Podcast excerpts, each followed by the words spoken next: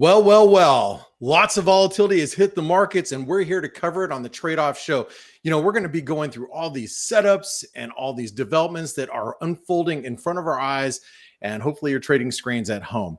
We have one week left without Westy, but don't worry, Michael Brown's here, and we're going to cover all of these topics that you see here on the screen.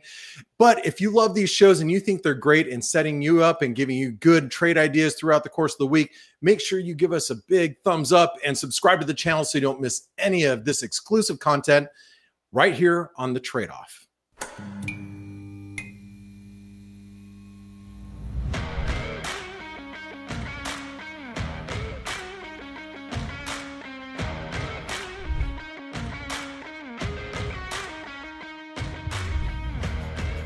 Well, traders, welcome back. My name is Blake Morrow. And like I said, we have one week left without Mr. Weston, but he's going to be here next week. So we're all super excited to have him back. But in the meantime, we brought back the one and only Michael Brown from the UK Trade Off Show.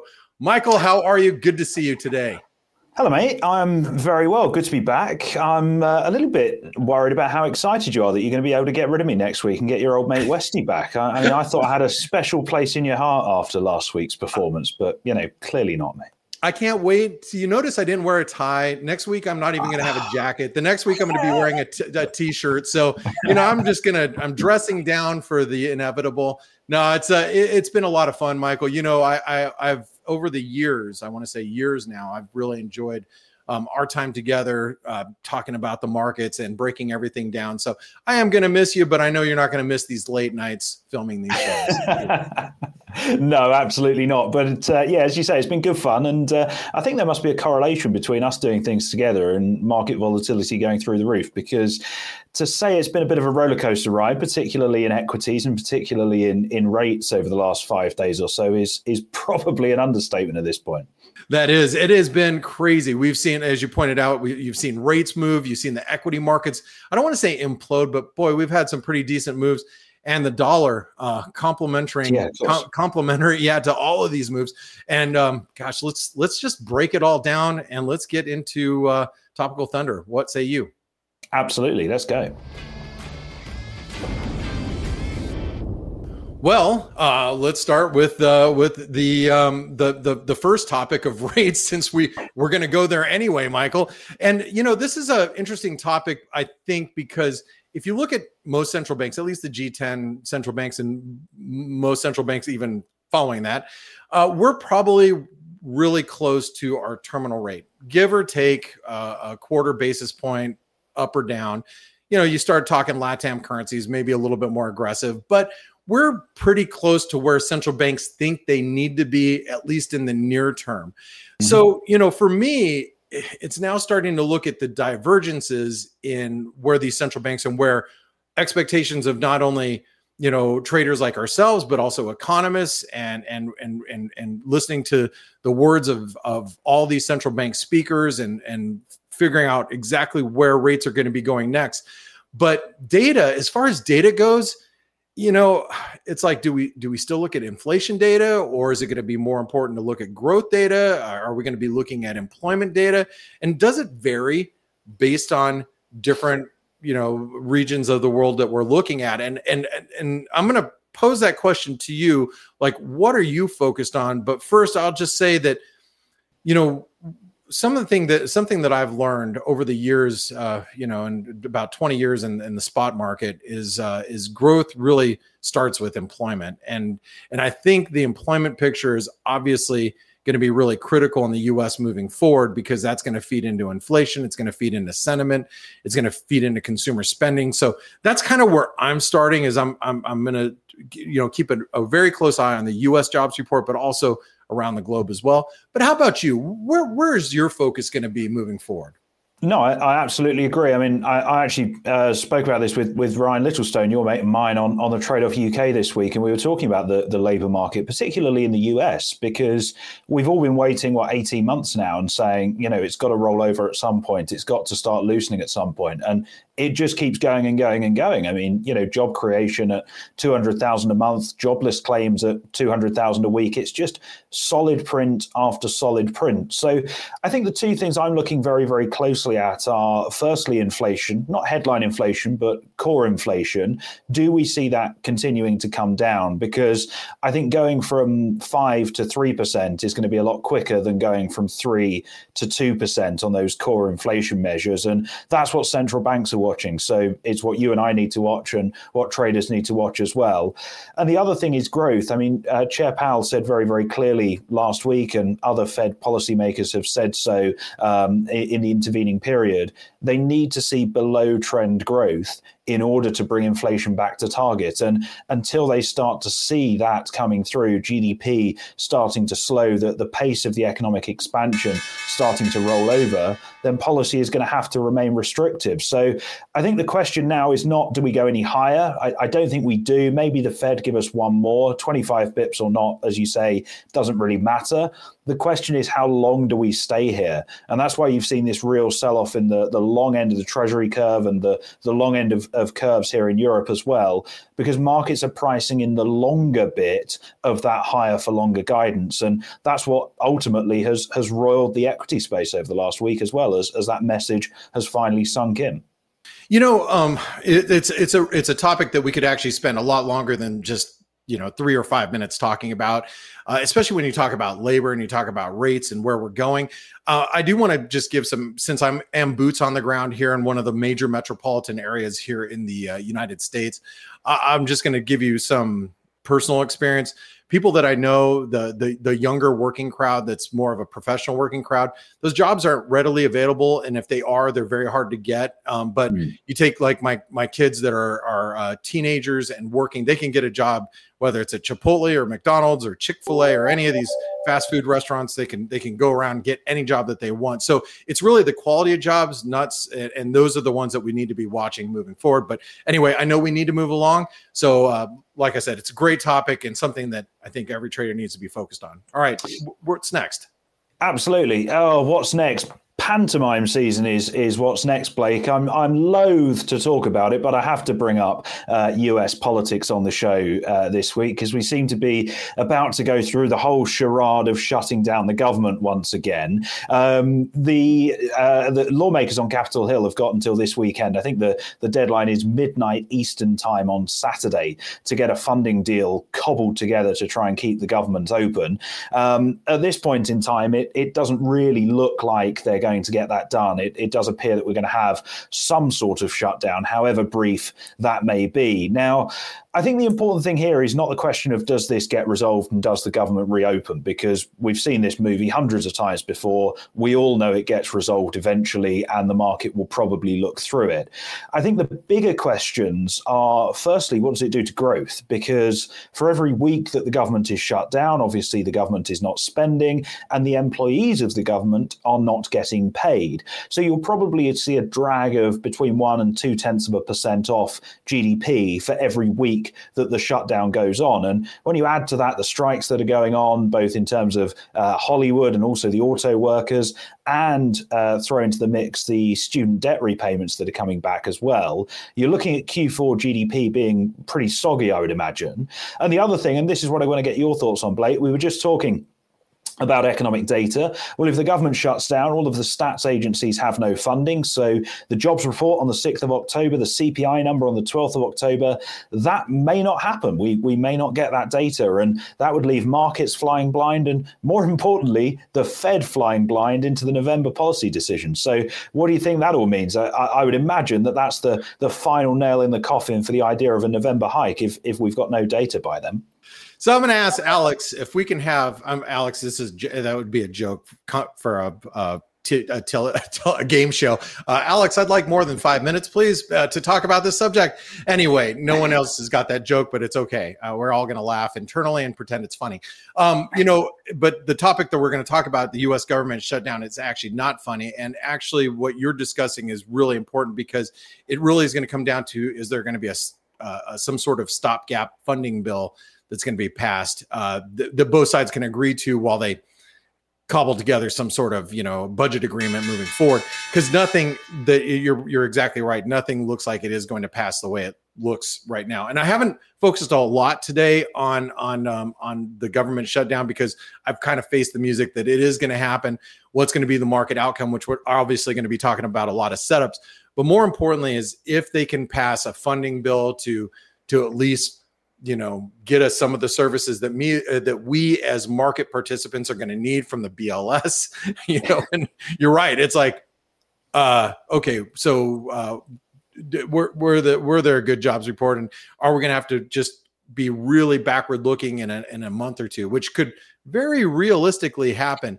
Um, the the the question is going to be for us, Michael, is what's the response going to be in the markets, and I think that's where the trade ups that we the trade setups that we talk about today are really going to come into play. So really big topic, and you're right, we're a couple of days away to you know the world ending. Just kidding. It's not. That's what folk on Twitter would have you believe. But the That's world's right. not going to end. The, the dollar's not going to die. It's just a bit of political to and fro. It is. It's a lot of political hubbub, but it could, as you you you you succinctly put, could lead leave us a little blind moving forward. So, um, let's talk about like the next topic. And yeah, you, you gave me a little bit of a hard time pre uh, pre recording this show about. I was hoping topic. you weren't going to mention that.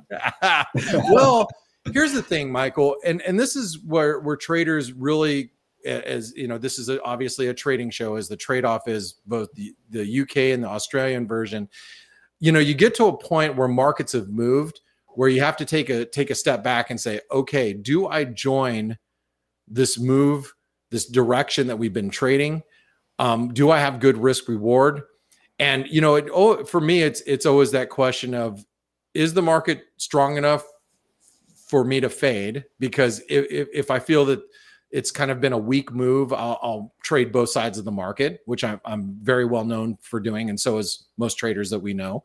Um, but the flip side is if the trend is too strong, but it's overbought or oversold. In this case, if you're talking about equities, they might be oversold. Do you do you keep selling, or do you wait for some sort of uh, uh, tactical bounce to get short? And then, in, and if you do wait for that, is the trade ever going to come? So these are the really tough questions that we all are asked as traders. Hopefully, you found yourself on the right side of the move over the course of the last couple of weeks, and hopefully, we've played a part in that as a, as a show um, here at the trade off. But at the same time, now we we are where we're at. Do you trade with the trend, or you start trading counter trend? How do you how do you how do you come to those conclusions, Michael? Well, no, it's, it, it is a very, a very, very good point, and it is a very wide-ranging topic. I, I mean, I think th- this is an opportune time to be discussing it because you think, you know, the S and P has come down what six percent over the last quarter. The the dollar has rallied for eleven weeks in a row, and and the the, the pace of the sell-off in, in treasuries as well has has just been quite frankly relentless. Um, I, I, actually said at the start of the week, I, I, said this to, to Ryan, and I also said this to to uh, some clients internally that you know, I, I, we were looking at the S and P 500. I think we were trading just shy of 4,400 at the time, and I was saying I don't want to do anything. I don't want to chase this lower in, in hindsight, that did turn out to, to be the, the wrong perspective. But as you say, the, the risk reward was, in my view, I'm looking to, to be long. I'm looking to take on risk, but this isn't a level where I'd want to do it. If we get above 4,400 or we test 4,200, then I may do so. But right now, I'm happy to sit on the sidelines, wait and see what pans out. And I think this is where discipline is is really important for, for traders of all experience levels. It's having your core thesis and idea around where you think the the assets you trade are going to go. If you trade through a, a, a technical lens, having the levels marked up on your chart that you're looking for for price to get to, and, and see how we react there and then waiting for us to get there. Don't go chasing things and don't go looking for for moves that perhaps don't exist. We are seeing volatility pick up across the board. I mean, the, the VIX is currently at 18. The, earlier in the week, we were at our highest since mid August on a closing basis, the highest since May. So we are starting to see some of these big moves take shape. The key is protecting your capital so that when the moves do take place, you're able to take advantage of them and you can actually get into the market at, at an opportune time and not trying to chase things and, and force things when perhaps they're not really there. You know, um, I think you bring up uh, so many great points that, that that I'm glad that you brought them all up. And and the other thing that I also think about is the sizing. You know, if you're unsure, there's there's two things you can do when you're unsure. pay take down your position sizing to where it's small where you can you can have a wider stop loss so you can sustain some volatility and then also no trade is also a good trade sometimes so yeah absolutely cash is a position as you might might might have heard um all right well that was that was my topic that i thought we should discuss, especially after having, and you know, that 6% move in the S&P, most of it came over the last three weeks, which is, yeah, you know, wow. And it's right? still coming. It's and it's still so coming. Yeah.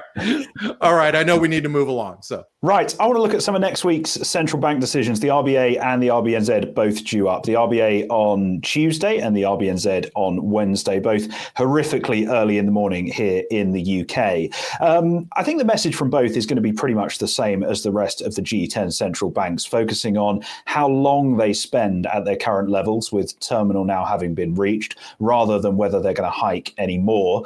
The market does price about a one in three chance that the RBA go again in the November meeting after a hotter than expected inflation print for August. But with most of that being driven by energy, I don't really see much of a chance that they tighten policy significantly further. Again, I think as we discussed earlier, the, the focus now is shifting to the duration of time they spend at terminal, and then by extension, who loosens policy first, who give, delivers the first cut. And to this end, I must give a, a little bit of a tip of the hat to Adam Linton over at Newsquawk, who raised the very good point that the RBNZ were the first to end their tightening cycle back in April, what six or seven months ago now. So, very, very quickly, they could have spent 12 months in restrictive territory and perhaps even be looking to loosen rates and the first G10 central bank to do so. So, Blake, you asked me a difficult question earlier on. I'm going to ask you a difficult one now. Um, which central bank do you think is going to be the first to cut rates? And for a bonus point, when do you think they're going to do it? Well, well, they're to they're going to do it March of 2024. I mean, of course, you know that's exactly the, the, date I was thinking in my head. You know, that is a that's a great question, and the, the answer is I don't know. And the reason why I'm going to say is the variable, big variable, is going to be China. You know, we've both obviously Australia and New Zealand, um, huge trading partners with uh, with with China, and China's done uh, a lot of stimulus and taking a lot of measures, but in small quantities, but massive amounts of it. And I think that's one of the things that are keeping the Aussie and the Kiwi dollar against the dollar so steady where they're at and where they've been for the last, let's just call it month, is uh, I think everybody's trying to see if if these measures are going to actually kick in and help the Chinese economy, therefore trickle over to the uh, Australian New Zealand economy. So, you know, I, I don't I, I wish I had an answer because I obviously don't. But the great news is is the technicals show really tight consolidations both in the Australian dollar and the Kiwi dollar, meaning both of those against the the US dollar. But um, more importantly, the, you, are going to be able to see them matched up one against the other here shortly, as uh, as we're going to talk about that in one of the setups. So make sure you guys and gals all stick around for that. But um, you know, Michael, that that poses a really good question. You that uh, that um, Newsquawk, the gentleman at Newsquawk, said about uh, New Zealand. Is it really a, a measure of how long a central bank stays at what you could consider their new neutral or a new uh, you know terminal rate? And and is that really a, an appropriate measurement? Uh, you know how long that that they keep their stance tight?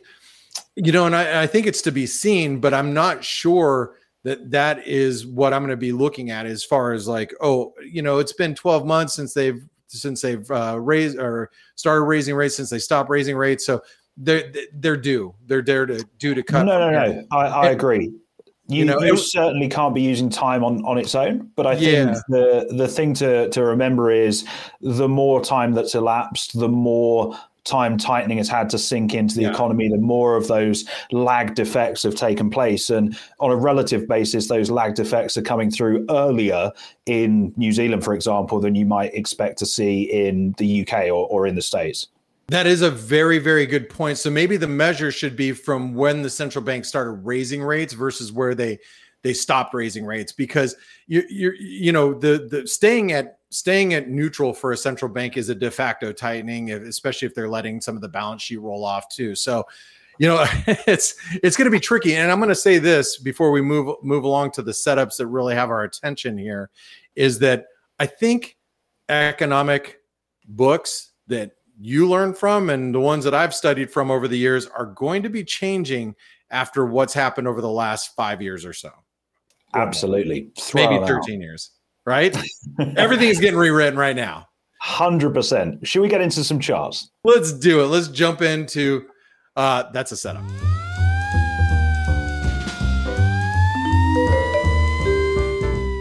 Shoot, I almost forgot what my first setup was here, and I forget that I have I have to do I have to be the first one to do this, uh, and and I'm not going to get used to it, which is good news because Westy will be back this next week. So, um, you know, my first setup is going to be gold, and you and I had a little bit of an exchange, but I think that was great fodder for a conversation that we could have right now about gold, and um, I, just want to throw out there first of all, gold technically is in this descending wedge. You can see that red trend line that has been we've respected it for quite some time now. Uh, it, and if you've if you're you're not new to this show, you've seen this chart before because we've discussed it. I also blogged about it a couple of weeks ago, looking for a turn lower into new trend lows.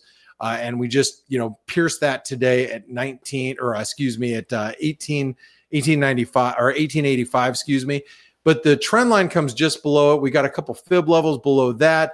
Um, basically, what I'm trying to say is there's a lot of support down here, and it's it's questionable whether you want to you know go long and and take it for a long trade because you know that your risk is fairly manageable.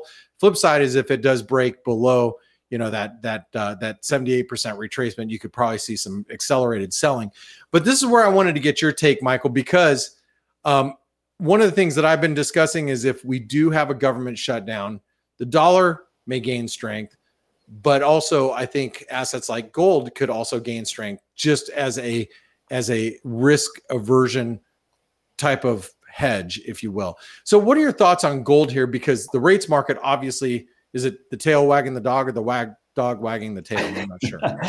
yeah, it, it, it's an interesting one, actually, Gold. I mean, it, it, seemed today, Wednesday, to finally wake up to the fact that the dollar's just been charging higher and that treasuries have been selling off relentlessly across the curve for a week and go, oh, maybe we shouldn't be trading above $1,900 an ounce. Um, you know, be, bearing in mind those factors, you know, nominal yield screaming higher, real yield screaming higher, the dollar screaming higher, I, I really cannot see much going for gold at this point. In in all honesty, um, if you want a haven, then why not buy the dollar? And why not, if you even want to go into bonds, why not buy two year treasuries with a five five and a half percent yield? That would be to me much much more attractive. I think the for for a more medium term view, at the very least, I think the opportunity cost of holding gold is just far too high at this point. But maybe if we get back above nineteen hundred dollars an ounce, that that equation changes a little bit. But I think if you're after safety, there's there's better harbors to to seek that in at the moment. All right, and and one just one thing that I'm looking at, guys and gals, the the breakdown below 1885, that was a big deal today. But if we can get back above that, especially back above 1900, then you get a false breakdown and a reversal. So that's something that I'm actually queued up on looking at on this setup. So what do you got for your first setup, Michael? What I have, Blake, is something a bit different and something that may make people scream given how ugly the chart looks, but I promise you it makes sense. So I'm looking at the yen uh, first of all, and the reason why I'm looking at the yen is because it seems like every man and his dog, or maybe every person and their dog these days, is sitting here waiting for the Japanese authorities to step in and intervene to try and prop up the value of the yen. Um, everyone on the sell side has been screaming about 150 for weeks in dollar yen. And well, at the time of recording, I think we're about 50 pips away from that. Um, the, the truth of the matter is, no one really knows what the Japanese authorities are watching when they come to the decision of do we intervene or do we not intervene? Are they looking at spot yen against the dollar, the euro, the Chinese yuan? Are they looking at a trade weighted index of the yen? Are they looking at volatility or are they looking at, you know, a mix of all of them? And that's why I've put together this range of indicators. So what we've got here is dollar yen, euro yen, uh, yen against the CNY, uh, CNH, sorry. And then the bottom two gauges are the most important because what we're looking at there is one week and one month implied Japanese yen volatility. And this is really, really key because if you look at what the Ministry of Finance have done previously and when they've stepped into the market previously, it's not been because we've breached a certain psychological big figure. It's been because we've seen volatility go through the roof and they've been able to describe that as a disorderly market. If you look at what's going on now, dollar yen above its prior intervention levels, same with the euro, same with the Chinese yuan one week and one, one month volatility have not really budged anywhere off the lows. And I think that is probably what's keeping the authorities on the sidelines. So for now, given that yields are moving higher, given how bullish I am on the dollar, and given that the BOJ seem as far from ever from tightening things up, unless we see a big pickup in volatility, I'm happy to, to remain long the yen. And that big pickup in vol will be my warning sign that actually intervention could be close. And that's the time to close out yen shorts. So keen to get your views on, on the yen and, and on what that, that big mix of charts may present to you, Blake. Well, I'll just make it simple. If the dollar yen sees 155 overnight and then back down to 150, that means vol spikes. That means we buy yen. There we go. There we go. Case closed. Case closed. No, uh, actually, one of my colleagues, um, and and actually Ryan Littlestone's colleague as well, um, uh, from from the Forex Analytix side, he brought up a great point today. Uh, just because we were talking about end of month flows, and they're they're all all the banks are reporting dominant U.S. dollar buying coming in. A lot of those flows fixings are getting done right now midweek. But if you're the Bank of Japan and you're very well aware of this, and you know that the dollar yen is going to probably you know surpass 150 do you wait until you get past the end of the week, end of the month? If you were just on the verge of, of intervening, which is a great question. So I, I think, you know, there's a lot surrounding this 150 level, but I don't think a one 150 is, I, I've been planning on selling there for a long time up at these levels, like for the last several weeks. I took myself a little bit of it today, but I also am very well aware that it can go a lot higher than where it currently is. So you got to trade position size accordingly in a situation like this. And and I agree with you. 100, uh, 150 on the dollar yen is just a number, and volatility is probably where you should be cued in on right now. So absolutely one to watch very very closely. I think. Great point. Great point. Well, the the next the next tr- uh, setup I wanted to bring was the Aussie New Zealand. Now this came from Casey Trader, uh, and and thank you very much. And by the way, I need to say, Casey, thanks for thanks for writing in your question. And he wanted to see more of the Aussie and the New Zealand. So we thought we'd just lump them together and give you the Aussie Kiwi. So, uh, but I just want to throw this out there for those of you that want to see a specific instrument. Make sure you jump in those comments down below. Let us know what you want to see, and we're going to try to get to it. Westy, he's really, really big on this. So make sure you jump down there right now after this analysis. Actually, after Mike's analysis. Actually, after you're done watching the whole video. So the, the, eventually leave a comment. Yeah, and you have to leave a comment too. All right. So the Aussie Kiwi, you'll notice there's a 618 retracement that comes in right around horizontal support, right above 107. So this 107 level, I think, is going to be a really big do we or don't we above or below. It, it, it makes for a really nice neutral zone. So if you want to be on the long side, as long as we trade and close above 107, I think you can pivot, you know, to a long Aussie, short Kiwi bias. We start breaking below that, then you have to be laser focused on around the 106 level. That has that's a multi-year trend line that comes in from the post-COVID lockdown lows. That goes all the way through all those lows. That's where really critical support comes down. So if it does break through 107, you want to take it for a nice little ride back down to 106. I think that's a good setup for a short. So that's what I think about the Aussie Kiwi. You have any comments here, Michael, on this pair in particular?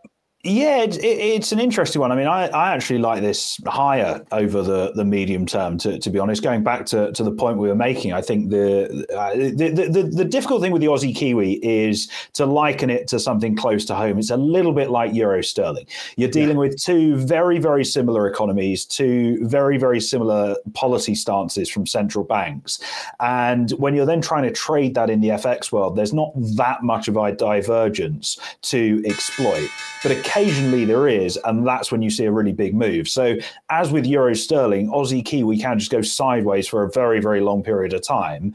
And then all of a sudden we move in one way or another. And I think that might be what we're in danger of seeing here. I think we could get, you know, a, a, a month or two of consolidation, but then over the more medium term, I think the Aussie should outperform uh, against the Kiwi because I think there's more of a chance that, that the RBA, one, tighten further, and two, maintain rates at their current level for longer than we see from the RBNZ. So for me, I'd be sitting on the sidelines for now, but but I do like this higher over the, the slightly longer run.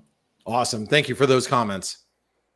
Always a pleasure, Blake. Um, I've also chosen a chart from uh, a comment last week. I'm looking at Dollar CAD, and this has come in from, uh, I've lost the name, uh, Mike Burberry 6692. For, forgive me, Mike, for, for forgetting your name. Thank you for, for your comment. Uh, Westy does indeed have some competition, and please give him something nice and difficult to look at on his return from the Outback next week, just to make my day. Um, in any case, uh, Dollar CAD is, is actually an interesting one one. Um, and I'm glad you've brought it up because we had a, a, look down towards the 134 figure last week, which is also where the 100 day moving average comes in. And that came obviously as Brent and WTI continued to, to charge higher. Um, the, the, both of those blends of crude actually hitting their highest levels since November of last year. We, we've since seen the CAD give back some of its gains. Dollar bulls are certainly not giving things up without a fight, as we see elsewhere. And we've also had a bit of a paring back of some of the hawkish BOC see pricing um, after that hotter than expected August inflation number that I think we touched on in last week's show. That the, the odds on another hike have have come back a little bit when, when you look at the OIS curve over in Canada. So you've got a couple of ways to, to play this really. Personally, I'd be be looking to, to be long here, obviously bullish on the dollar. I think we could get back up towards the August highs, which come in around the 137 figure. For those who like these sort of things, you've got a golden cross forming as well with the 50 day moving average starting starting to come up above its 200 day counterpart and just below that 135 figure, which is absolutely key for, for the pair at the moment. 134.60 is where that 200 day moving average comes in. And that could be a nice place to put a stop if you are long. On the other side of that, if we can get a closing break below those moving averages, the 50 and the 200 day, then you'd be looking to, to flip short if, if I were trading this. Probably initially looking to, to the, the, the prior low, which comes in at 133.80. That was the, the low that we saw last week. And then maybe even back down towards the 133 handle if this has legs. So you can play this both ways. There's interesting levels on either side, but personally, I think the, the balance of risk favors the, the upside here. I, I don't know about you, Blake. You know, I, I actually favor the upside as well. I, I, this is the one thing that I, I have to throw out there. If you if you've taken a look at crude oil, crude oil's bull flag pattern does complete at 96. I'm pretty sure we've discussed crude oil several times over the course of the last couple of months or a few weeks actually.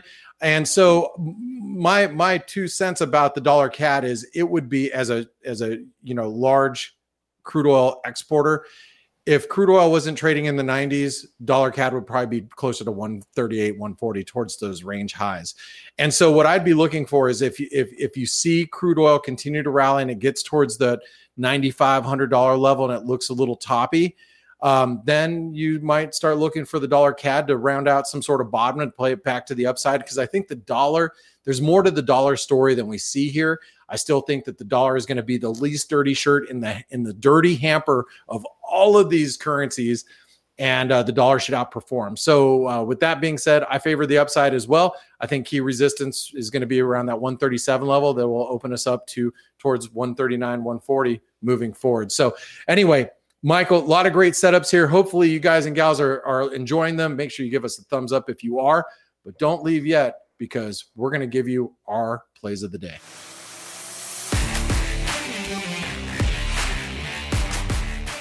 Well, Michael, my first we you know we couldn't get away with not showing you the S&P. So my first play of the day or my play of the day is going to be the S&P 500 or what we like to call the SPOOs. And so I wanted to to ask is this enough or not even close? You know, if you look at the downside, we this was our setup last week. We broke lower. Um, we were testing the ascending trend line. We are at 127% extension. And you'll notice in black, we have an AB equals CD or an equal leg move that completed today. And, you know, once we completed that equal leg move, we had about a you know 25 pound uh, point bounce in the S&P since then and you know the candle is a little bit of a i would say a long lower lower shadow doji and that means that if we get a bullish candle tomorrow we're going to have a a a, a, a, um, a good morning cross and you're going to start to see uh, you know some bullish upside moves as we head into the end of the week. So the question is do you trade it back to the long side or wait for wait for a short maybe above 4300 or do you think it breaks down and we see the 200 day moving average next? That's the real question here. I think we've reached a lot of technical levels. The market's pretty bearish so i'd be looking for a rally back to 4300 to sell into and that's going to be my play of the day very good. I must admit, Blake, when I saw this picture of your chart earlier, I thought, what on earth has he done here? Um, you've, ex- you've, explained that very well. And we got a little lesson on the alphabet. And uh, I'm now off to read about Japanese candlestick patterns before I go to bed. So I appreciate it, mate. Fantastic.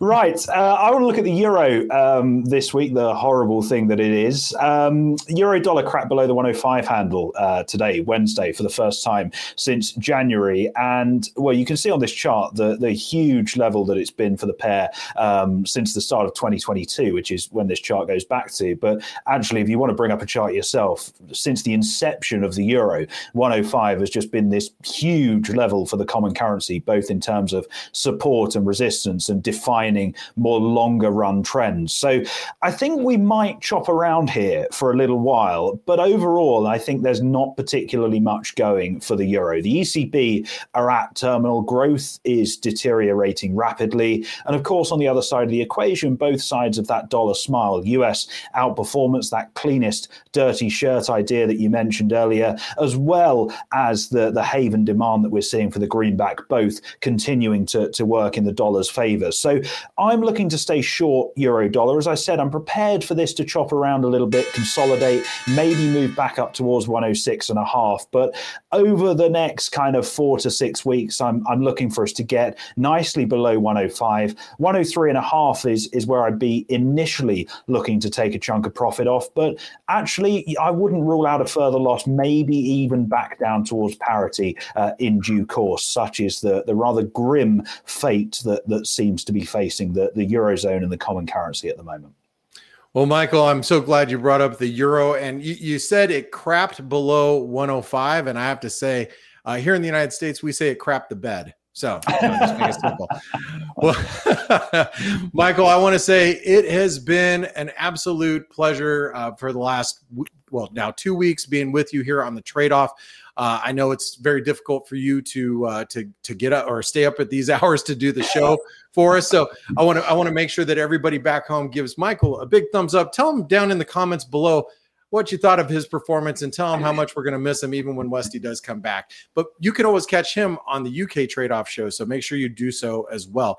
Um, I want to thank everybody for sticking with us, uh, and if you've, you've you've made it this far, make sure you do you know like our videos subscribe to the channel get down in those comments let us know those uh, those charts you want to see you know us look at whether it's a setup or a play of the day and uh, michael i have to say thank you so much for being here with us no, thank you, mate. It's been good fun over the last couple of weeks. It's always good when we uh, get to work together, and nice to keep Westy's seat warm for him. Um, I'm sure uh, you'll have fun when he's back next week, and uh, yeah, look forward to working with you again very, very soon indeed, mate.